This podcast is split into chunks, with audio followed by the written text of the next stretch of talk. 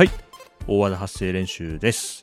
先日吉織さんとのおしゃべりを収録して編集して公開して全4エピソードお届けしました、えーいろんな人からですね、えー感想のメッセージコメントをいただいてましてそれはすべて吉織さんとも共有してあ嬉しいなと思っているところです。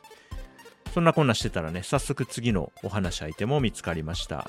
今回は友人の茶の葉さんとおしゃべりしています。今回もねいくつかのエピソードに分けて公開していきます。早速一つ目のエピソードです。どうぞお聞きください。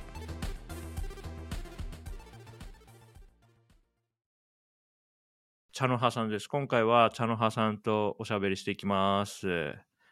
はじめまして、茶の葉です。はい。茶の葉さんは、まあいいや、茶の葉でいいか。茶の葉は、えーっと、まあ僕の友人ということで今回お話し相手ね、あの引き受けてくれたんだけれども、あれかな、ポッドキャスト番組は出たことありますか？これまで。いや、ポッドキャスト初めてですね。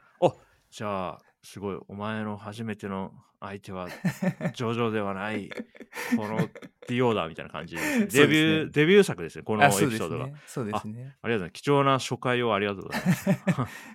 うんいや、誘いいただきありがとうございます。はいまあ、経緯を話すとね、なんか最近、茶の葉が今度、あのー友人と、ポッドキャスト始めるかもみたいな話を教えてくれて、じゃあ、練習にやっとくかみたいな感じで、はいあの、こんな感じで撮るよとか、こんな感じで編集するよって話をしてたら、うんじゃあ一回撮るかってなったんですよね。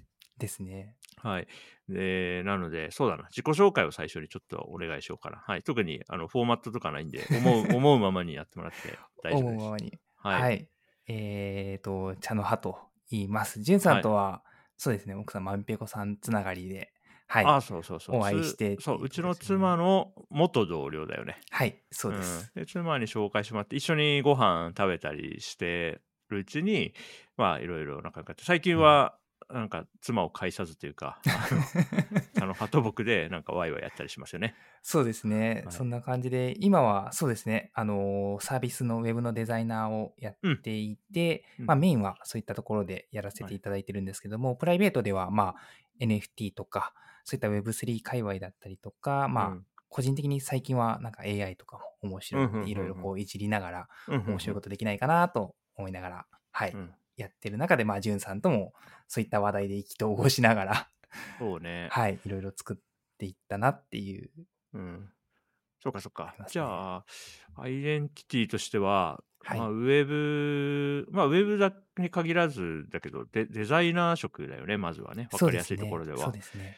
で関西出身、そうですね。関西出身で、こまごまとした情報が。はい、そう。ね。あとはまあ話の中でちょいちょいパーソナリティ触れるところ出てくると思うので、はいそ。の都度必要に応じて、うん、あ、実はこれ、これ、こうで、みたいな風に補足してもらえばいいかな。はい。はい。そうですね。ありがとうございます。じゃあ今日は茶の葉とちょっとおしゃべりして、まあ、あとおしゃべりして、その後いくつかのエピソードで分けて公開していくことになるかなと思いますね。はい。はい。じゃあね、そうだな、もうちょっと僕らの関係みたいなところで言うと、だ最初に会ったのは、はい。多分、10、うん？いつ ?10 年は経たないのか、8年前とかかな。そうですね。それぐらいですね。あ最初にさ、うちの妻から僕のこと紹介されたと思うんだけど、はい。いその時って結婚してたのかな？や、結婚？してなかったです。あ、結婚前から知ってるか。でっていう時に、はい。ランチとか行く時に、うん。こう、じゅんさんの、まあ、うんどういう人で、みたいな。どういうことされてる方で みたいな話を実は聞いてたみたいな。あこういう話食するのじゅんさんと初めてかもしれないですけどね。そうね。なんとなく、結婚した後で、はい。なんかまあ紹介しやすいかなみたいな、なんかそういうイメージあったけど、そっか、結婚前からその、だから職場のランチみたいなところでは、なそうです。出てたんだ、話が。出てました、じゅんさんの名前が。はい。そうだったびっくり今収録中に知らされたびっくりエピソードだったわ、うん、そっか。じゃあそういう意味ではもうじゅ最初に僕の存在を認知したのは10年前ぐらいかもしれないですね茶の葉はそういう意味であーは。本当にそうかもしれないですね。直接お会いするのはもう少し後になるんで、うんうんそうそうそうそう先にこちらが勝手に認知してたっていうそっか。パターンですね。じゃあ同じタイミングじゃないんだ。僕が茶の葉を知ったタイミングと そうですね、きっときっか。僕が先に知ってもらってたんだね。はい。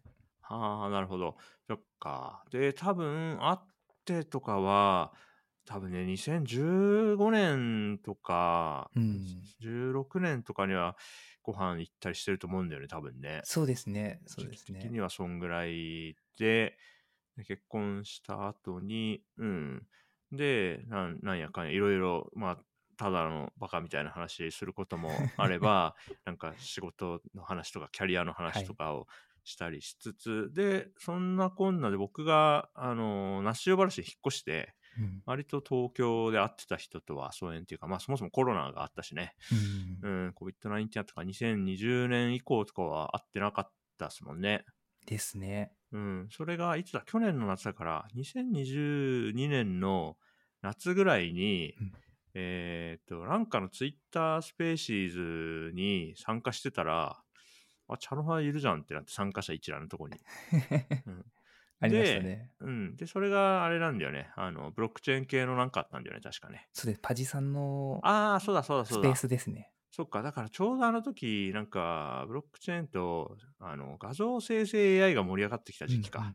うん、その時に、あの、リスナー欄にみお互いに見つけて、で、ツイッターで DM して、あ、こういうの興味あるの？みたいな話を懐かしい。だからなんか、なんていうの？大学生みたいな、とか高校生が 教室では知らなかった一面を、なんかライブハウスとかに行ったら、あ、君もこういうの聞くの？みたいな感じで、なんか仲良くなったみたいな、そんな感じでしたよね。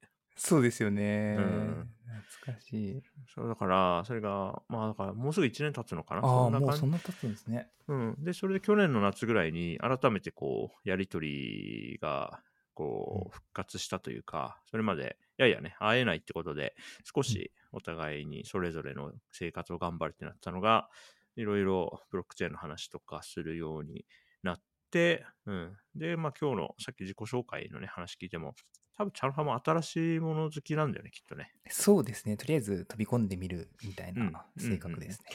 で、えー、チャノハも僕も、えーこれまでのお仕事っていう意味では、いわゆるウェブ通的な領域のお仕事が多くて、ウェブアプリケーションのその開発とかデザインとかやっていて、で、チャノハも、まあ、チャノハの方が僕よりちょっと年下だけど、まあ、キャリア的に言うと、なんかこう、ウェブ通的な、これまでやってきたことであれば、まあ、そつなく一通りこなせるようになってきて、うん。で、全然今までとは違うところに興味を持って、全然わかんないながらもいろいろ触ってみるっていうのをんんお互いそれぞれやってて、うん、それだったら一緒にワイワイしたらよりはかどるかもねってことで、去年の夏からね、結構やりとりしてますよね。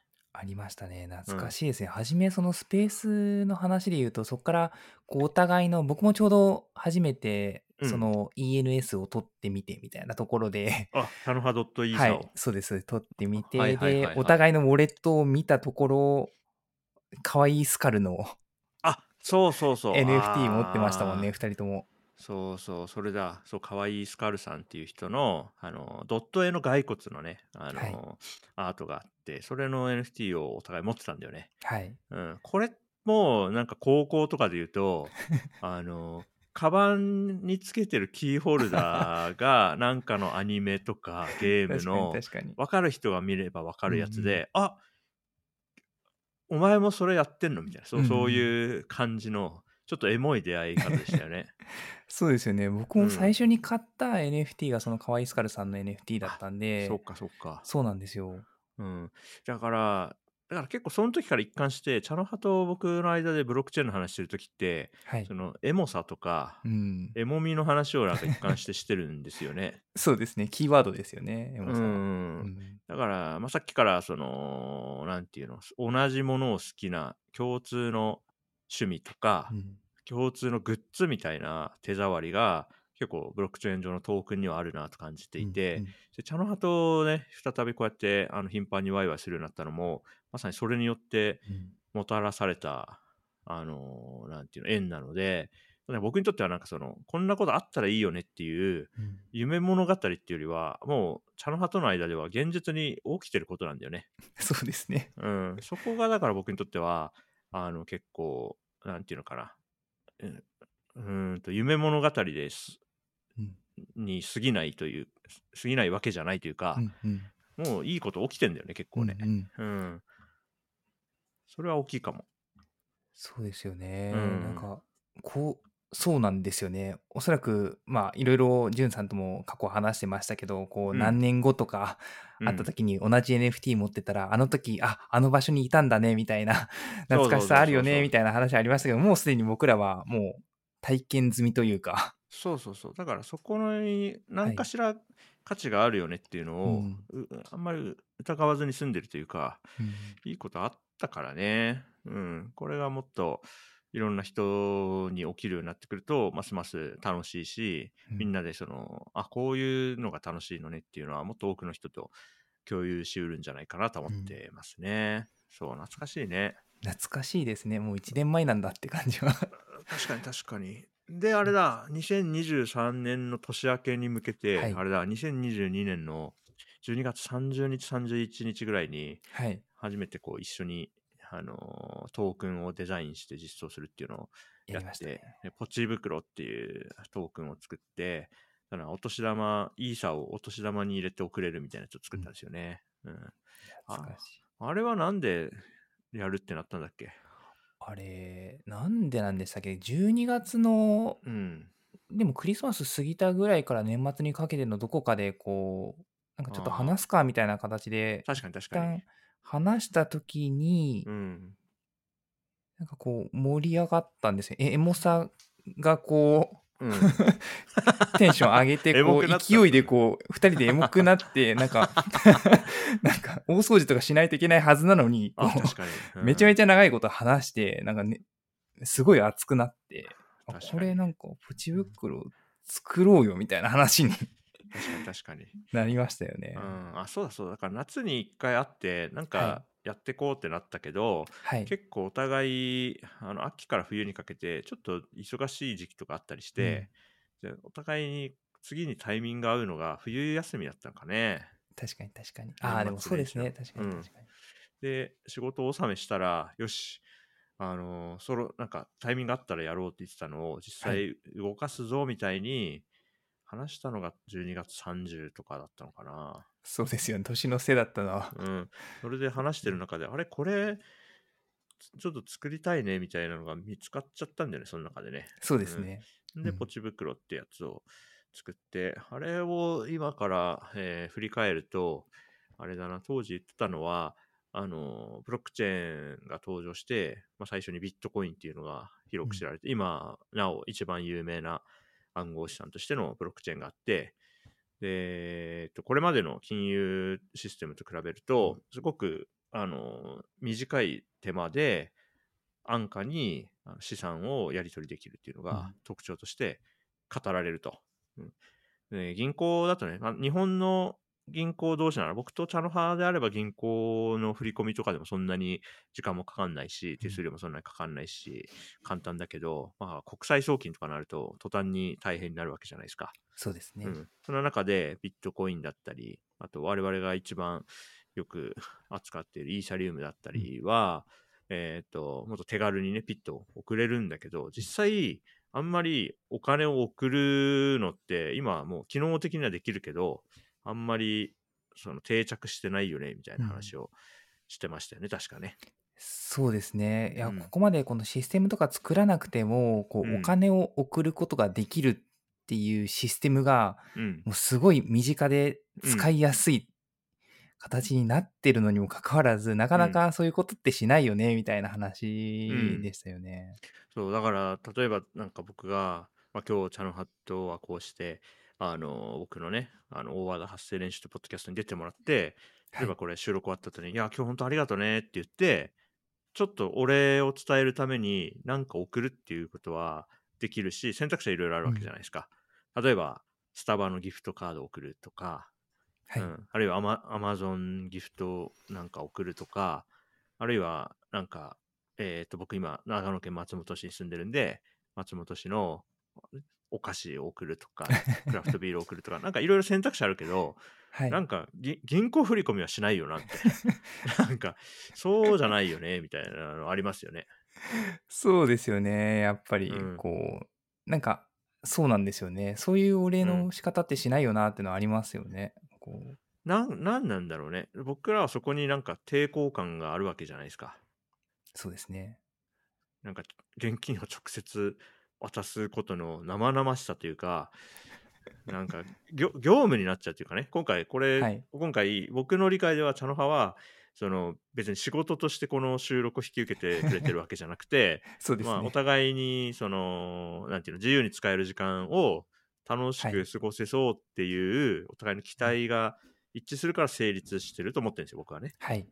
うん。でもここに僕がおそうですね。礼、謝礼でいきなり2万円とか払うと、なんか急に業務っぽくなるというか、そうですね。から、うん、お礼の表現の仕方として、現金なりを直接渡すっていうのは、少なくとも我々世代の日本人には、なんかちょっとした抵抗感があるっていうことを年末に話していて、うそうですよね。こんな簡単に資産送れるのに、送んないのはなんでなんだろうね、みたいなう話をん。してたはず、年末に。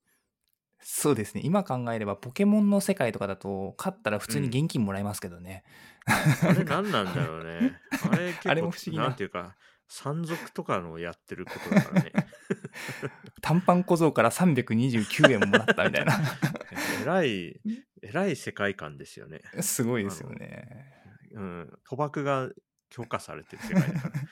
あと野生のポケモーンもあれお金落とすんだっけか、あれ。あでしたっけ？なんか記憶れはなんド、ドラクエとかから来てるんだろうな。はい。なんか戦闘したあら経験値とお金がもこう貯まるっていうのは、まあ、うんそれ、それゲ、ゲームのスキーマとしてあるんだろうけどね。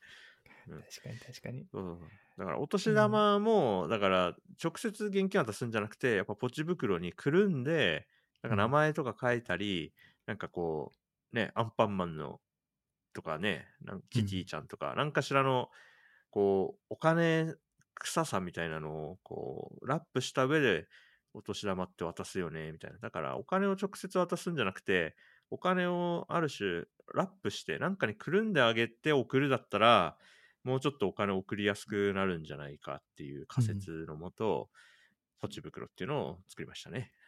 ありましたね。いや、まさにうん。あのタイミングだからこそ、あの速度うん。感でリリースできたんだなって思いますね。そのお金をうん。うな、ん。どうやったら人に気持ちとして送りやすいか、何で包めばいいのかみたいな時に、まあ、あれ、そそういえば正月ってお年玉あるよな、みたいな。あれってある意。味もう現金渡してるよね、直接割と、みたいなうん、確かに、確かに。話で、その体験が何か体現できる手段があれば、まあ、うん。現金ないしは、まあ、現金に近いものを送っても、うん。送られる側としても嫌な気持ちにならないし、送る側としてもうん。その嫌な気持ちにならないコミュニケーションだなっていうので、えそのポチ袋ってなったのも良かったかもしれないですね。時期だからこそみたいな。そう、年末にそういう話をしたからね、今うん。作ろうってなったし、あの、1月1日までに完成させたいから、強烈な締め切り効果が働いて、だから要件もね、本当に絞りましたもんね。やりましたね。うん。そうですね。あうん、あれが、例えばあと1週間あるなってなったら、もうちょうん。っとよよ要件も欲張りがちだと思うんですよ、日があはい。ると。うん。でももう、この1日でやんなきゃなんないみたいな感じでやってるから、やっぱりこう、すごくコンパクトにやって、ガーッと作って、よし、できたって言ってリリースできて、あれはすごいね、体験良かったですね。いやー、大晦日にいろいろやってたの懐かしいなって 思いますね。うん懐かしいよね。そうそうあれね、すごい楽しかったな。僕の中でもすごくいい思い出だし、まあ、まあ単純に、あの、技術的に体得できたこともあるので、うん。うん、あれは良かったですね。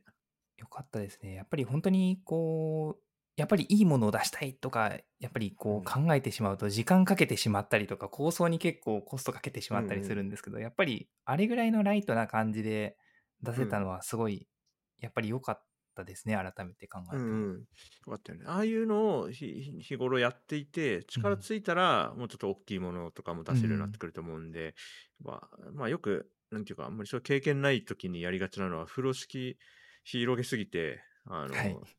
完成しないっていうのはめちゃくちゃよくある、うん。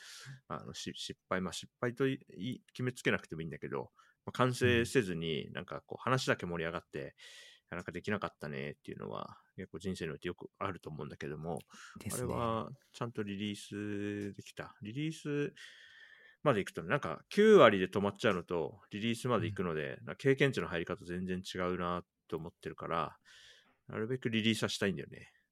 そうですね。うん。あれは楽しかったですよ。うん。そっか。あの、あとは、それ以外だと、チャノハのこのブロックチェーンとの関わり、結構いろんなコミュニティだったり、プロジェクトにも関わってると思うんだけども、はいちょっ。といくつかなんか紹介してもらいたいな。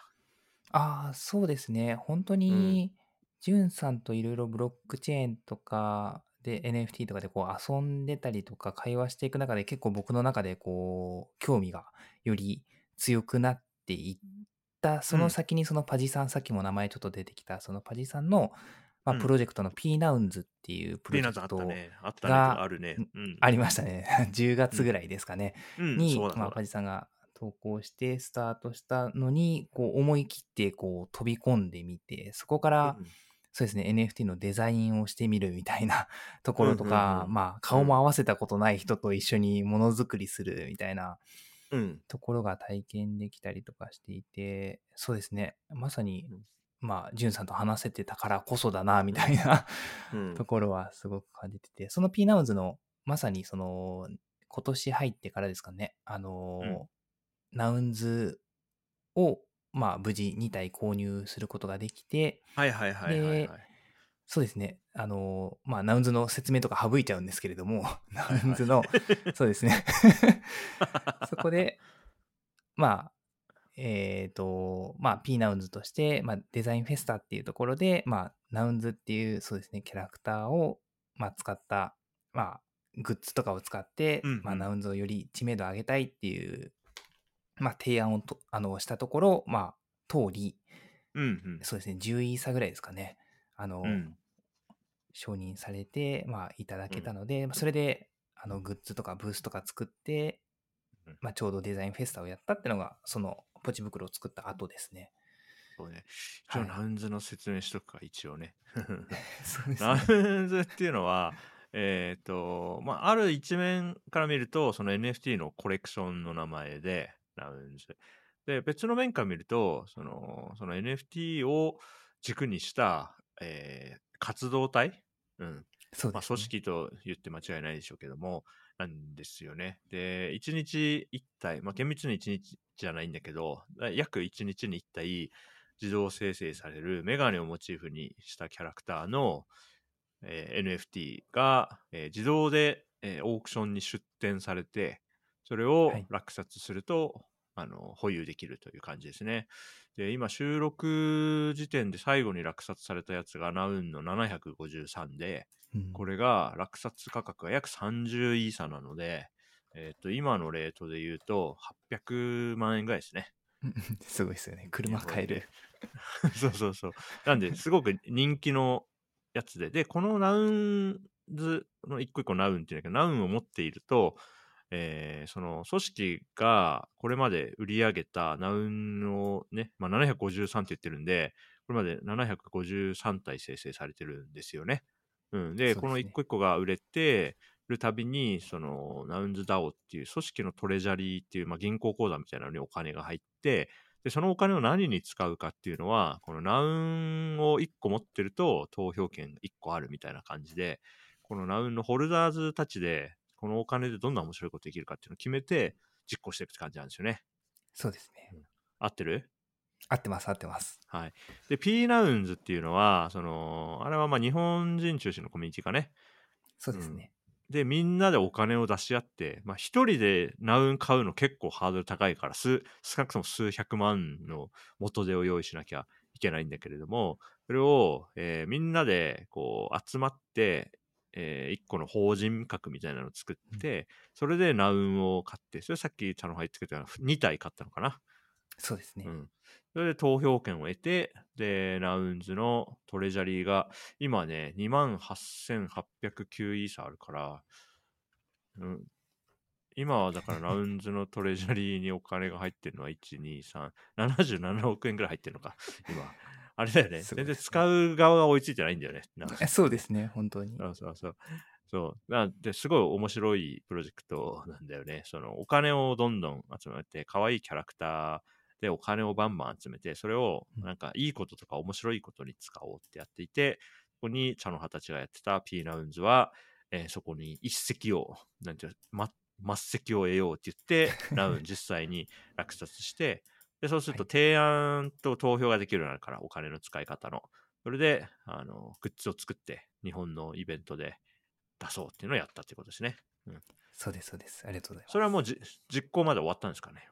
あ、そうですね。はい。うん実行まで無事終わりました。えなんか、面白いですよね。こう、なんか、大人になって、こうこういう、ちょっと、ちょっとした文化祭っぽい感じじゃないですか。そうですね。確かうんに確かに。こういうことやりたいですって言って、で、お金はすげえあると。で獣医さんもね、使わせてくれたのすごいよね。すごいですよね。うんい。や、本当に。ねそこで初めてそれ P ナウンズのメンバーとこう顔を合わせるっていうことにもなりましたし、あ、面白い体験です、ね。面白いよね。結構、そはいの、ブロックチェーン方面って匿名で活動してる人も多いから、はい。主な活動、P Nouns も Discord が、あの、ほぼ本社みたいな感じだったと思うんですけど、 Discord でみんなでわーわーやって、意思決定して、実際にお金払ったり、お金受け取ったり、なんか作ったり、うんね、現実に何かを動かしているけど、会ったことない中で進めるっていうね。そうですね。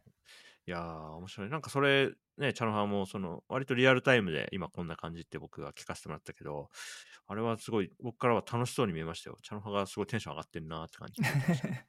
そうですね。作るのも初めてでしたし、何よりもこう、まあ、その業界に思い切って足突っ込んだ、その、うん。人たちと一緒にものづくりできるとか、うんうんあとは一番衝撃的だったのが中島聡さんあの、ああ、はいはいはいはい、はい。伝説のエンジニアの 中島聡さんと一緒にものづくりができたはい。茶の葉と僕のおしゃべり。一つ目のエピソードはこんな感じです。えー2022年のね、末から2023年の上半期、なんか茶の葉がね、いろいろ面白いことやってんなっていうのは、まあ、情報としては知ってることも多かったんですけれども、こうしてね、テンションがわかる音声でね、声で聞くことができて、改めてすごく刺激的だったなと思っています。この後、2つ目のエピソードも編集して公開していきますので、そちらもお楽しみに。それでは。